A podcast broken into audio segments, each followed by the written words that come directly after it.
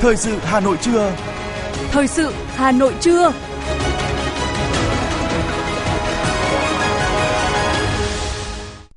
Mời quý vị các bạn nghe chương trình thời sự trưa nay thứ hai, ngày 31 tháng 7. Những nội dung chính sẽ được đề cập đến trong chương trình. Thủ tướng Phạm Minh Chính chủ trì hội nghị trực tuyến toàn quốc về sắp xếp đơn vị hành chính cấp huyện, cấp xã.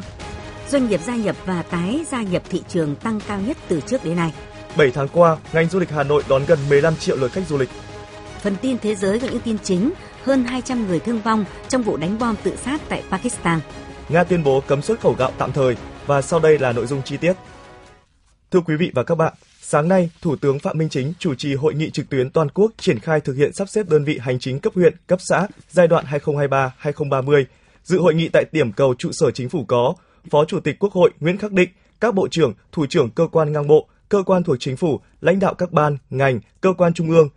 Khai mạc hội nghị, Thủ tướng Phạm Minh Chính nhấn mạnh, việc sắp xếp đơn vị hành chính là việc khó, nhạy cảm, phức tạp, liên quan đến nhiều người, nhiều ngành, tác động đến người dân, doanh nghiệp và các chủ thể khác. Tuy nhiên, trước yêu cầu phát triển của đất nước, việc sắp xếp các đơn vị hành chính cấp huyện, cấp xã là yêu cầu cần thiết nhằm tinh gọn bộ máy hành chính, tăng cường hiệu lực, hiệu quả quản lý nhà nước, tạo thuận lợi cho người dân và doanh nghiệp. Bên cạnh đó, hội nghị được nghe hướng dẫn các bước sắp xếp đơn vị hành chính cấp huyện, cấp xã, việc giá soát, thực hiện điều chỉnh, bổ sung các quy hoạch, việc điều chỉnh địa giới hành chính, việc quản lý tài chính, biên chế. Thưa quý vị các bạn, đánh giá về tình hình sản xuất kinh doanh trong 6 tháng đầu năm 2023, nhiều doanh nghiệp cho biết vẫn còn gặp nhiều khó khăn trong hoạt động sản xuất kinh doanh, sụt giảm về doanh thu, tình trạng thiếu đơn hàng vẫn còn tồn tại hiện hữu. Trước tác động của nền kinh tế thế giới có nhiều khó khăn hơn năm 2022, 6 tháng đầu năm 2023, nhiều lĩnh vực ngành hàng tiếp tục bị ảnh hưởng do tổng cầu sụt giảm. Thị trường xuất khẩu thu hẹp, nhất là các thị trường lớn, dẫn đến những khó khăn của doanh nghiệp ngày càng nghiêm trọng hơn. Từ đầu năm đến nay, có tới 6 trên 7 ngành xuất khẩu chủ lực của nước ta bị giảm, trong đó giảm sâu nhất là lắp ráp điện tử, điện thoại, chế biến gỗ, dệt may, da dày. Cụ thể, số liệu của Hiệp hội Da dày túi sách Việt Nam cho thấy tổng kim ngạch xuất khẩu toàn ngành 5 tháng đầu năm nay chỉ đạt khoảng 10 tỷ đô la Mỹ, giảm 14,5% so với cùng kỳ. Còn theo thống kê của Hiệp hội Dệt may Việt Nam, tổng kim ngạch xuất khẩu hàng dệt may của Việt Nam 5 tháng đầu năm ước đạt trên 14 tỷ đô la Mỹ, giảm 21,42% so với cùng kỳ năm ngoái. Ông Cao Hữu Hiếu, Tổng Giám đốc Tập đoàn Dệt may Việt Nam Vinatech cho biết thực tế với ngành may của từ quý 4 năm 2022 và 6 tháng đầu năm 2023 đó là đơn hàng thì rất nhỏ lẻ, manh mún. Chưa bao giờ mà các doanh nghiệp may quy mô vài nghìn lao động mà phải nhận những đơn hàng đơn vị từ năm bảy trăm đến một nghìn chiếc áo jacket. Và bây giờ phải nhận phải làm vì không làm thứ nhất là khách không biết đến ta hai là không có đơn hàng. Yếu tố thứ hai của ngành may đó là đơn giá thì giảm khủng khiếp. Nhiều đơn vị hiện nay giá gia công của ngành may thậm chí có những mã hàng giảm đến 5% so với thời kỳ này cùng kỳ năm ngoái. Khó khăn do tác động của tình hình chung đang hiện hữu, nhiều doanh nghiệp phải tìm thêm các thị trường ngách cũng như đẩy mạnh việc nghiên cứu, sáng tạo, đưa ra các sản phẩm mới để đáp ứng yêu cầu của thị trường và khách hàng. Qua đó nhằm hoàn thành mục tiêu tăng trưởng đặt ra trong năm nay. Các doanh nghiệp cũng đánh giá cao Quốc hội và Chính phủ đã chủ động ban hành kịp thời nhiều nghị quyết và biện pháp hỗ trợ tích cực giúp doanh nghiệp vượt khó như chính sách giãn nợ, cơ cấu lại thời hạn trả nợ, miễn giảm lãi, phí. Tuy nhiên, theo ông Nguyễn Văn Quân, Giám đốc hành chính công ty trách nhiệm hữu hạn Siflex Việt Nam, doanh nghiệp vẫn cần sự điều tiết của nhà nước trong điều hành kinh tế vĩ mô cũng như những chính sách cụ thể hỗ trợ doanh nghiệp vượt khó.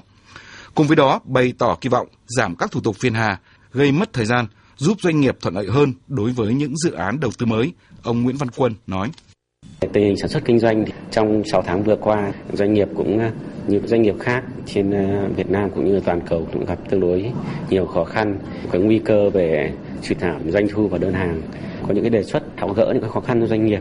Quốc hội cũng như chính phủ có những điều chỉnh những cái thủ tục liên quan đến đánh giá tác động môi trường hoặc là thẩm định phòng cháy chữa cháy thì có thể cơ quan cấp tỉnh làm được để cái giảm tải cho việc là đánh giá ở cấp bộ dẫn đến cái việc doanh nghiệp cứ phải xếp hàng rất là dài để chờ đánh giá thì ảnh hưởng lớn đến cơ hội đầu tư mới của doanh nghiệp. Để hỗ trợ doanh nghiệp, các chuyên gia kinh tế cho rằng cần phải đẩy mạnh việc cải cách thể chế, xóa bỏ những rào cản nhằm tạo điều kiện thuận lợi để thúc đẩy doanh nghiệp phục hồi và phát triển. Quá trình này phải mạnh mẽ hơn, quyết liệt hơn và cần phải làm thường xuyên với những quyết tâm mới, mục tiêu mới, cách làm mới.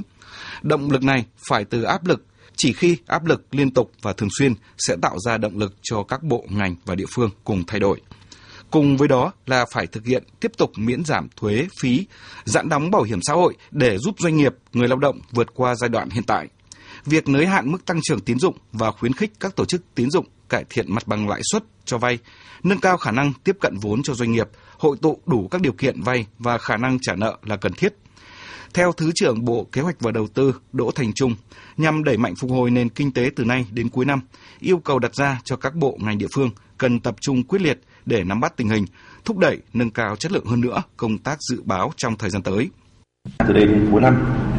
triển khai nhanh, quả hơn nữa các giải pháp, đồng thời có các giải pháp mới củng cố và đẩy mạnh cái xu phục hồi nền kinh tế và đẩy mạnh cải cách hành chính, cải thiện môi trường đầu tư kinh doanh, giả soát cắt giảm đơn giản hóa ngay các quy định thủ tục hành chính gắn với tăng cường phân cấp phân quyền bảo đảm công khai minh bạch tạo thuận lợi tối đa cho người dân doanh nghiệp tháo khó khăn hỗ trợ xuất kinh doanh và doanh nghiệp thúc đẩy các động lực tăng trưởng đẩy mạnh cuộc vận động người Việt Nam ưu tiên dùng hàng Việt Nam các chương trình hoạt động xúc tiến thương mại củng cố các cái thị trường xuất khẩu truyền thống đa dạng hóa mở rộng thị trường xuất khẩu tiềm năng rõ ràng trong bối cảnh hiện nay yêu cầu đặt ra cho các doanh nghiệp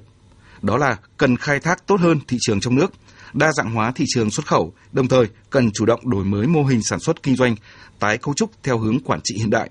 Doanh nghiệp, doanh nhân cũng phải nâng cao bản lĩnh và năng lực phản ứng thị trường, chủ động nắm bắt cơ hội và có các kịch bản, phương án thích ứng, qua đó tiếp tục trụ vững trong năm nay và những năm tiếp theo.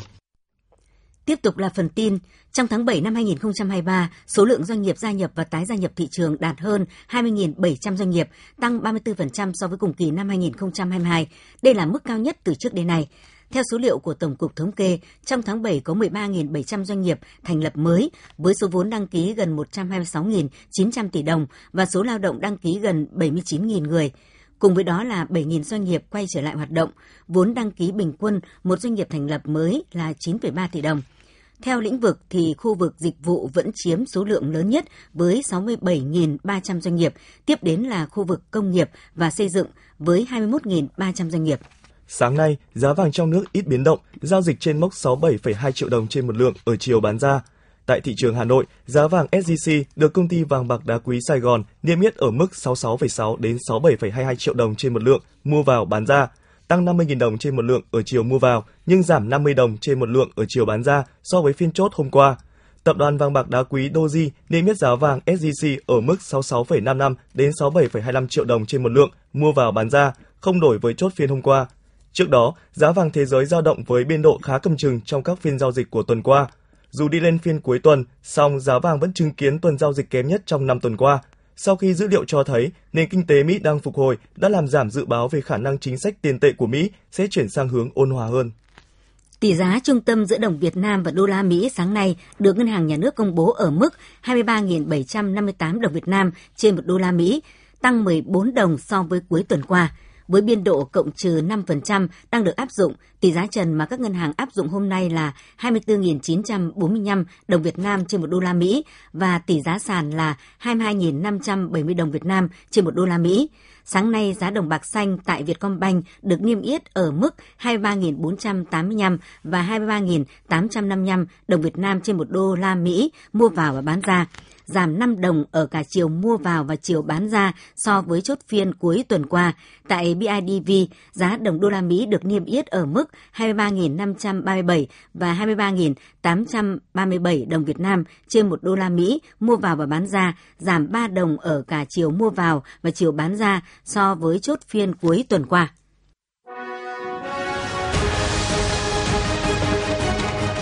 Thời sự Hà Nội, nhanh, chính xác, tương tác cao. Thời sự Hà Nội, nhanh, chính xác, tương tác cao.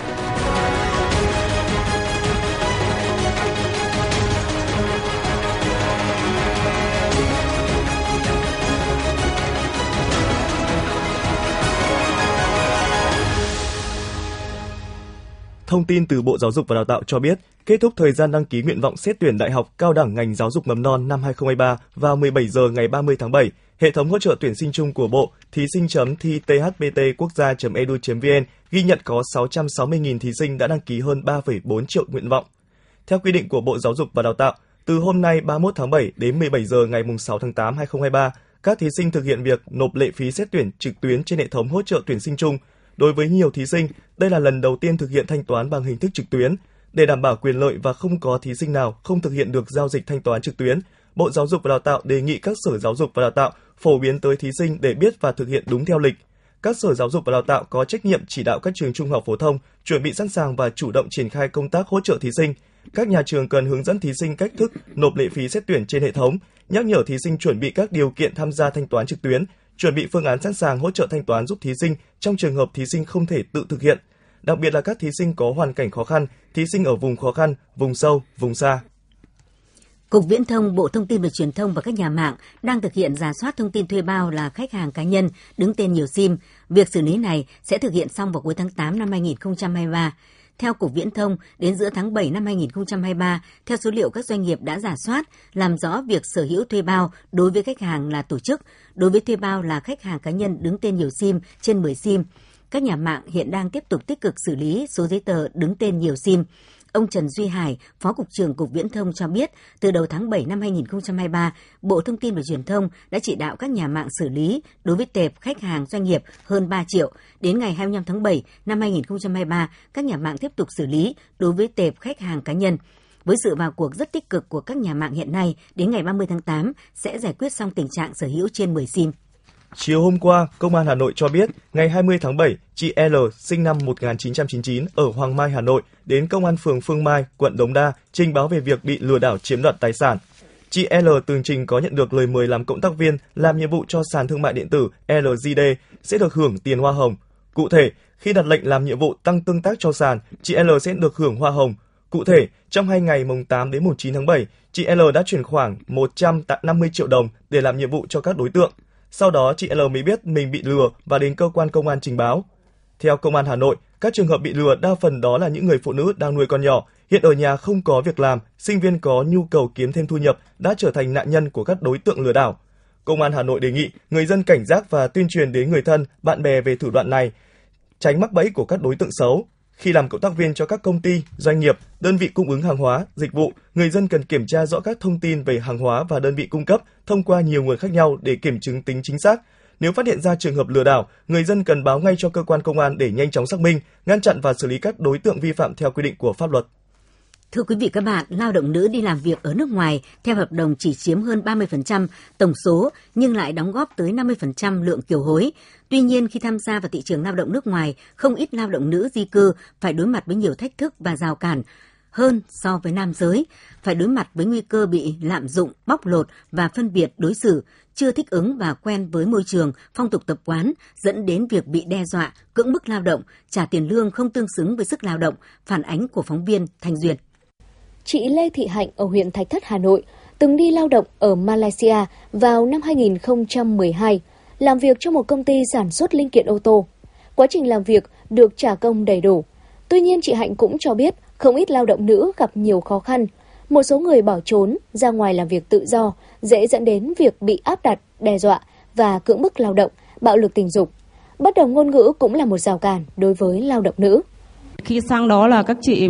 ngôn ngữ nó bất đồng, làm việc thì nó không như lúc mình được tư vấn. Có một số chị là nghe theo bạn bè lại để bỏ ra ngoài nên là gặp phải cái chủ là không à, tốt, nơi ăn ở là không được đảm bảo cũng như là ăn uống là thiếu thốn. Nhưng là một số thì chỉ đi đến được 6 đến 9 tháng thì lại về trước hạn do là gặp rất nhiều trục trặc. Một số thì có thể là dành dụm được tiền là để quay về nhưng một số là còn phải cái gia đình phải gửi tiền mua vé máy bay cho mà về. Theo báo cáo của Bộ Lao động Thương binh và Xã hội, trong giai đoạn từ năm 2013 đến năm 2021, đã có gần 1 triệu lao động đi làm việc ở nước ngoài. 3 tháng đầu năm nay, tổng số lao động Việt Nam đi làm việc ở nước ngoài là gần 38.000 lao động, trong đó có gần 13.000 lao động nữ. Từ năm 2007 đến nay, tỷ lệ lao động nữ đi làm việc ở nước ngoài chiếm khoảng 30% tổng số lao động hợp đồng đi làm việc ở nước ngoài. Sự khác biệt về nền văn hóa là rào cản lớn với phụ nữ khi di cư lao động nước ngoài, đặc biệt là phụ nữ vùng đồng bào dân tộc thiểu số. Trên thực tế, nhiều chị em chưa nắm được các kỹ năng giao tiếp ứng xử cũng như là luật pháp về lao động, các luật liên quan đến xuất khẩu lao động, chưa biết được các địa chỉ hỗ trợ người lao động làm việc tại nước ngoài. Bà Nguyễn Thị Thúy, chuyên gia độc lập về lao động di cư cho rằng lao động chúng ta mà đi ở lao động ở các nước Đông Bắc Á hoặc Đông Nam Á thì còn đỡ. Nhưng khi đi sang các nước Trung Đông hoặc sang các nước Tây Âu và Đông Âu thì văn hóa hoàn toàn khác và cái ứng xử hoàn toàn khác nên họ trở thành một cái đối tượng rất dễ bị rủi ro vì uh, ờ, có thể bị bắt nạt bị bạo lực. Nhưng chị em thì mong muốn là được tìm hiểu sâu hơn về ngôn ngữ về văn hóa và cũng như là kỹ năng nghề. Vì thường là khi mà chúng tôi đi khảo sát thấy rằng là kỹ năng nghề của chị em hoặc là của tất cả những cái lao động ở mức là còn dưới mức trung bình. Sau khi lao động trở về và tái hòa nhập cộng đồng, lao động nữ gặp khó khăn trong tìm kiếm cơ hội việc làm và có thể phát huy được tay nghề. Tình trạng khá phổ biến là người lao động di cư ít nhiều học được kỹ năng chuyên môn trong quá trình lao động ở nước ngoài, 70%, nhưng lại ít được áp dụng ở quê nhà khi trở về khoảng 30%. Khi hồi hương, lao động nữ di cư còn có thể phải đối mặt với các dạn nứt trong hôn nhân và gia đình, thậm chí là cả bạo lực gia đình. Trước thực tế này, bà Vũ Hồng Minh, Phó Giám đốc Quỹ hỗ trợ việc làm ngoài nước Bộ Lao động Thương binh và Xã hội đề xuất cần tăng cường phối hợp giữa các bộ ban ngành và các tổ chức đơn vị để thực thi và giám sát việc thực thi luật và các chính sách mới trong thực tiễn cuộc sống, đẩy mạnh thông tin tuyên truyền để người lao động hiểu rõ được quyền lợi đi kèm trách nhiệm và nghĩa vụ của mình, đặc biệt là chị em phụ nữ vùng sâu xa có hoàn cảnh khó khăn. Thông tin rộng rãi địa chỉ, số điện thoại của các cơ quan đơn vị hỗ trợ để giải quyết nhanh chóng các vấn đề cấp thiết cho phụ nữ di cư lao động ở nước ngoài, chia sẻ các điển hình tốt, các kinh nghiệm trong việc hỗ trợ, bảo hộ công dân giữa các nước gửi lao động. Ở trong uh, luật 69 mà được ban hành năm 2020 về người lao động Việt Nam đi làm việc ở nước ngoài thì chúng ta đã quy định cụ thể hơn một số những cái điều kiện.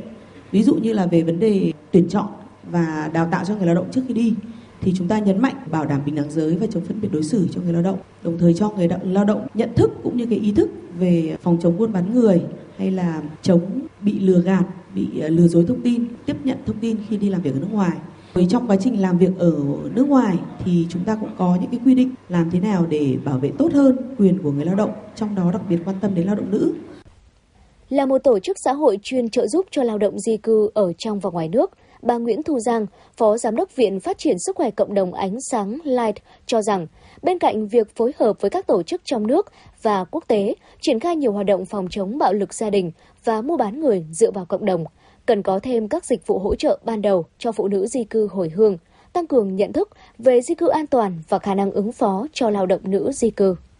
Chúng tôi phối hợp rất là chặt chẽ trong cái quá trình xây dựng các cái hướng dẫn về an sinh xã hội hay là triển khai các cái chương trình về chính sách luật pháp. Ờ, một cái điểm thứ ba nữa đấy là phối hợp với các cơ quan chính quyền, với các tổ chức đoàn thể xã hội và thứ ba là kết nối những cái đó với những nhóm đối tượng, những người cần hỗ trợ để có những cái trường hợp không phải là trường hợp đơn lẻ đâu, nhiều khi chúng tôi đưa đến các cơ quan ngoại giao là cả một vấn đề lớn để có thể ngăn chặn được thì đấy là cái trách nhiệm đầu tiên là với đối tượng nâng cao năng lực cho họ. Trách nhiệm thứ hai là liên kết, phối hợp với các bên và trách nhiệm thứ ba đó là gì? Học hỏi và chia sẻ và đặc biệt là tham gia vào quá trình xây dựng các cái hướng dẫn các chính sách làm sao cho nó thực sự là nó phù hợp với nhóm đối tượng hơn. Các chuyên gia về lao động cũng cho rằng cần thiết phải bổ sung và hoàn thiện những chính sách dành cho người lao động đi làm việc ở nước ngoài trở về, đảm bảo nguyên tắc giới. Cần có sự phối hợp giữa các cơ quan liên quan trong thực hiện các cơ chế, chính sách ưu đãi cụ thể để khuyến khích các doanh nghiệp xuất khẩu lao động tham gia hỗ trợ cho người lao động, đặc biệt là lao động nữ tái hòa nhập thị trường.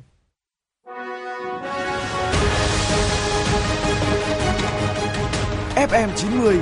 cập nhật trên mọi cung đường. FM 90 cập nhật trên mọi cung đường.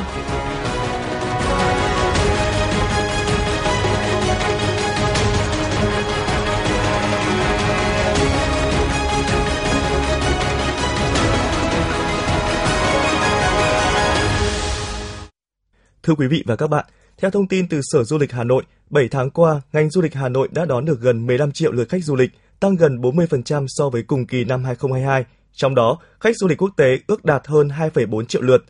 Giám đốc Sở Du lịch Hà Nội Đặng Hương Giang cho biết, nhằm thu hút khách du lịch chọn thủ đô làm điểm đến, từ nay đến cuối năm 2023, đơn vị tổ chức các sự kiện, chương trình, lễ hội quảng bá du lịch thủ đô như cuộc thi ảnh du lịch Thủ đô Hà Nội chào đón bạn, Welcome Hà Nội City, lễ hội quà tặng du lịch Hà Nội 2023, Festival áo dài Hà Nội nhằm quảng bá du lịch hình ảnh du lịch Hà Nội tới du khách trong nước, quốc tế, đơn vị sẽ đẩy mạnh tuyên truyền du lịch thủ đô trên các kênh truyền thông, truyền hình trong nước và quốc tế như CNN và nền tảng mạng xã hội, đồng thời tổ chức các hoạt động hợp tác xúc tiến thu hút khách quốc tế tại các thị trường trọng điểm Đông Bắc Á, Pháp và một số nước châu Âu, Mỹ, Ấn Độ, Trung Quốc. Theo thông tin từ Thư viện Quốc gia Việt Nam, từ ngày 4 đến ngày 12 tháng 8, chương trình trải nghiệm văn hóa Hàn Quốc với các nội dung đa dạng, đọc truyện thiếu nhi, gấp giấy Hanji, múa mặt nạ, tô tranh dân gian Hàn Quốc sẽ diễn ra tại Hà Nội. Đến với sự kiện, các em thiếu nhi có cơ hội được trải nghiệm văn hóa Hàn Quốc hoàn toàn miễn phí. Hoạt động trải nghiệm văn hóa Hàn Quốc phát huy công năng của Thư viện Văn hóa Thiếu nhi được Quỹ hỗ trợ hợp tác văn hóa quốc tế Hàn Quốc tài trợ tại Thư viện Quốc gia Việt Nam, tạo nên không gian giúp thiếu nhi Việt Nam có cơ hội giao lưu và tìm hiểu về văn hóa giữa hai quốc gia. Thưa quý vị và các bạn, tiếp tục sức nóng sau đêm diễn đầu tiên của nhóm nhạc Blackpink Hàn Quốc trên sân vận động Mỹ Đình, Hà Nội. Đêm diễn thứ hai của bốn cô gái Blackpink không phụ sự mong đợi của người hâm mộ đã mang đến một đêm nhạc mãn nhãn với đầy đủ cung bậc cảm xúc khác nhau. Vì em quá mê Lisa, hồi hộp, nôn nao, háo hức từ hôm qua không ngủ được, thức từ 3 giờ sáng chỉ để hôm nay gặp Jenny thôi. Em thấy rất là hào hức và thấy rất là vui, thực sự là cảm xúc rất là mãnh liệt. Em em mong chờ cái phần trình diễn của Rosie, uh, Hard to Love và On the Crowd của Rose nên đây cũng là một cái rất là may mắn và nó sẽ là một cái kỷ niệm cái tuổi trẻ cái, cái thời sinh viên của mình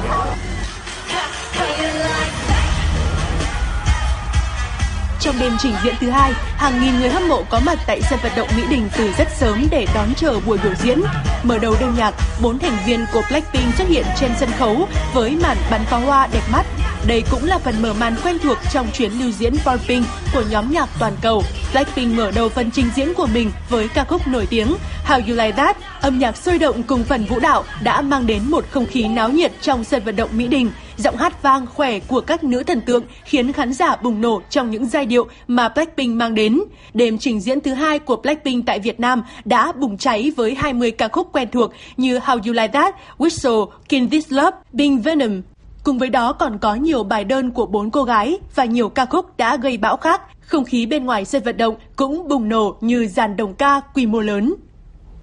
Khi mà nghe được những người mà em thích được rất lâu rồi là tiếng Việt thì rất là vui ạ. Đây sẽ là kỷ niệm đáng nhớ nhất trong cuộc đời em. Cảm giác là tất cả các show diễn là nó đều là của ngày hôm nay nó rất là đỉnh của chóp luôn á. Đến giờ mình vẫn rất là xúc động. Đêm diễn thứ hai của bốn cô gái tại Việt Nam đã khép lại tour lưu diễn Blackpink trên toàn thế giới. Hai đêm trình diễn của Blackpink đã mang đến một đêm nhạc mãn nhãn cho người hâm mộ, để lại nhiều dấu ấn khó quên. Khán giả cũng kỳ vọng sau concert biểu diễn thành công của nhóm nhạc nổi tiếng Blackpink, hình ảnh đất nước Việt Nam sẽ được lan tỏa rộng hơn đến bạn bè quốc tế và sẽ có nhiều concert âm nhạc quốc tế được tổ chức tại Việt Nam. Thật sự là một cái show quốc tế rất là chất lượng từ âm thanh cho đến cả pháo hoa tất cả màn pháo giấy là nhìn sân khấu rất đẹp hiệu ứng kiểu cái màn hình lên nó như là một cái video edit rồi chứ nó không phải là quay trực tiếp em mong đợi là có thể nhiều nhóm nhạc nữa hoặc là những người nổi tiếng nữa có thể đến tổ chức ở Việt Nam Uh, mình uh, thích nhất ờ, uh, Jenny màn uh, Moonlight của Jenny uh, khá là ấn tượng và kiểu bùng nổ nhất ạ. Uh, việc uh, các uh, ngôi sao quốc tế uh, đến Việt Nam thì giúp cho kinh tế, văn hóa và du lịch tất cả những cái um, lĩnh vực đấy đều sẽ phát triển hơn và mình uh, thấy điều đó là uh, một điều rất là tốt. Sau cái buổi biểu diễn này thì nó cũng thể hiện cái khả năng của Việt Nam khi tổ chức được những cái show có tầm cỡ thế giới thì có thể có nhiều ca sĩ ờ, nước ngoài với cái lượng fan rất là lớn ở Việt Nam nhưng mà chưa có cơ hội để tổ chức ở Việt Nam hoặc là người ta nghĩ đến cái việc đấy thì họ có thể họ sau cái đợt này thì có thể họ liên hệ để. Trước Việt Nam, Blackpink đã mang Bonping World Tour đến hàng loạt thành phố lớn trên thế giới như Seoul, Tokyo, Hồng Kông, Sydney, Paris, New York. Dù đi đến đâu, các đêm diễn đều bán cháy vé. Hai đêm diễn của Blackpink tại sân vận động quốc gia Mỹ Đình cũng là những đêm diễn quy mô nhất của nghệ sĩ quốc tế ở Việt Nam, thu hút đến 67.000 lượt khán giả. Bonping chính thức đưa Blackpink trở thành nhóm nhạc nữ có doanh thu tour diễn cao nhất mọi thời đại. Thành tích trước đó thuộc về Spy World Tour năm 2019 của Spy Girls với 78,2 triệu đô la Mỹ. Đây cũng chính là tour diễn của nhóm nữ đầu tiên cán mốc hơn 100 triệu đô la Mỹ doanh thu chỉ sau 33 đêm diễn, ghi dấu ấn mới trong sự nghiệp của nhóm.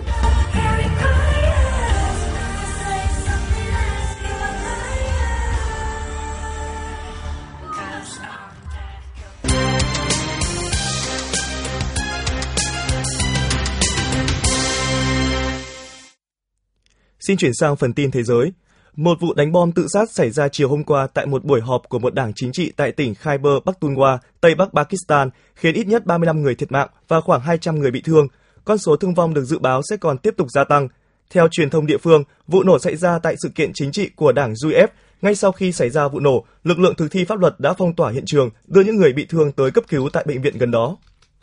Quân đội Ukraine đang tăng cường nỗ lực xuyên thủng các phòng tuyến kiên cố của Nga trong cuộc phản công ở phía Nam. Các quan chức Ukraine hầu như không chia sẻ nhiều về hoạt động của các đơn vị mới đang chiến đấu, nhưng rõ ràng quân đội Ukraine đã được bổ sung các đơn vị mới được thành lập, trang bị xe bọc thép phương Tây, ít nhất là tại một phân đoạn quan trọng của mặt trận phía Nam. Mặc dù được phương Tây huấn luyện gấp rút, các lực lượng của Ukraine dường như vẫn gặp khó khăn trong việc tiến hành các chiến dịch phối hợp lực lượng, theo đó sử dụng các phương tiện khác nhau để ngăn chặn và phá hủy các hệ thống phòng thủ của Nga trên không cũng như trên mặt đất. Pháp hôm qua đã lên tiếng cảnh báo sẽ đáp trả nếu lợi ích bị xâm phạm. Tại Niger, sau cuộc đảo chính quân sự mới đây tại quốc gia này, nhiều chuyên gia bày tỏ lo ngại ảnh hưởng của Pháp tại châu Phi ngày càng suy giảm khi tâm lý chống Pháp đang có xu hướng lan rộng.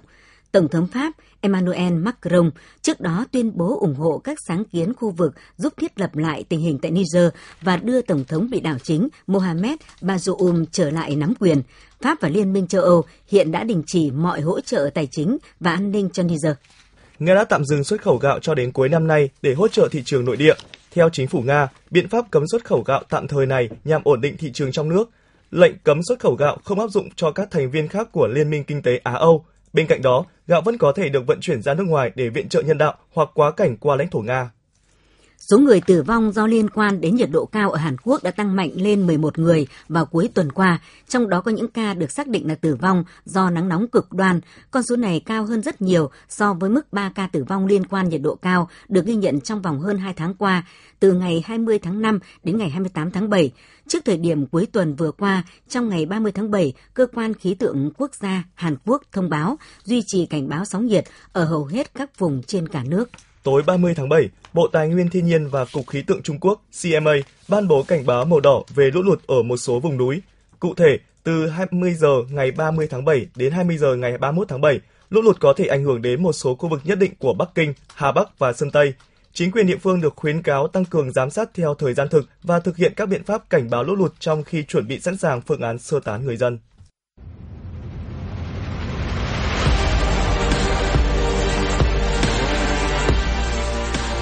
Bản tin thể thao. Bản tin thể thao.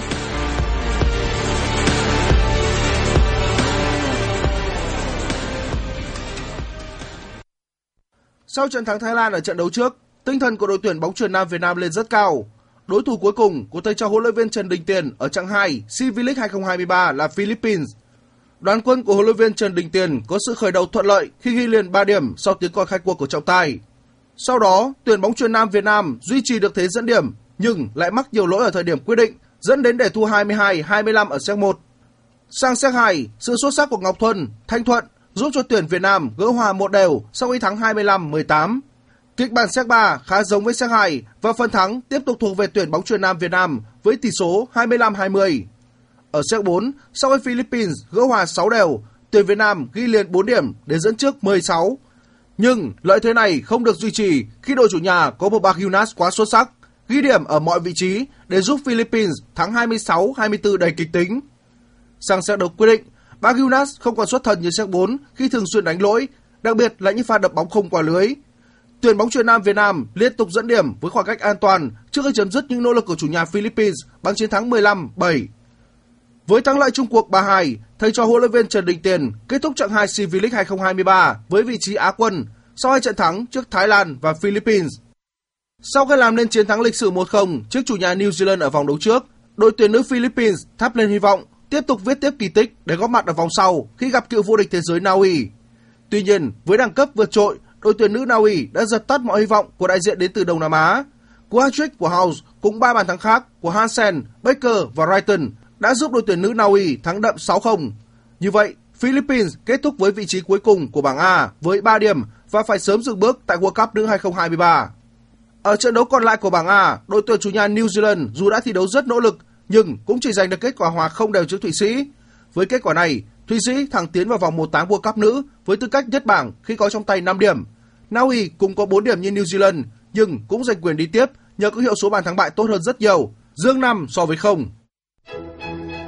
Dự báo thời tiết, Đài khí tượng thủy văn khu vực đồng bằng Bắc Bộ cho biết do ảnh hưởng của rãnh áp thấp có trục qua Bắc Bộ kết hợp hội tụ gió trên cao nên hôm nay thành phố Hà Nội mưa, mưa rào và rông, có nơi mưa to. Thời gian mưa rông tập trung vào chiều tối và đêm, lượng mưa phổ biến từ 10 đến 30 mm, có nơi lớn hơn. Trong mưa rông có khả năng xảy ra lốc xét, gió giật mạnh. Từ ngày mùng 1 đến ngày mùng 3 tháng 8, thành phố Hà Nội nắng gián đoạn về trưa và chiều, có lúc mưa, mưa rào và rông về chiều tối và đêm. Sau thời gian trên, Hà Nội giảm mưa và nắng nóng, nhiệt độ cao nhất từ 35 đến 37 độ C. Quý vị và các bạn vừa nghe chương trình thời sự của Đài Phát thanh Truyền hình Hà Nội, chỉ đạo nội dung Nguyễn Kim Khiêm, chỉ đạo sản xuất Nguyễn Tiến Dũng, tổ chức sản xuất Trà My, đạo diễn Kim Oanh, phát thanh viên Hoàng Long Thanh Hiền cùng kỹ thuật viên Duy Anh thực hiện. Hẹn gặp lại trong chương trình thời sự sau.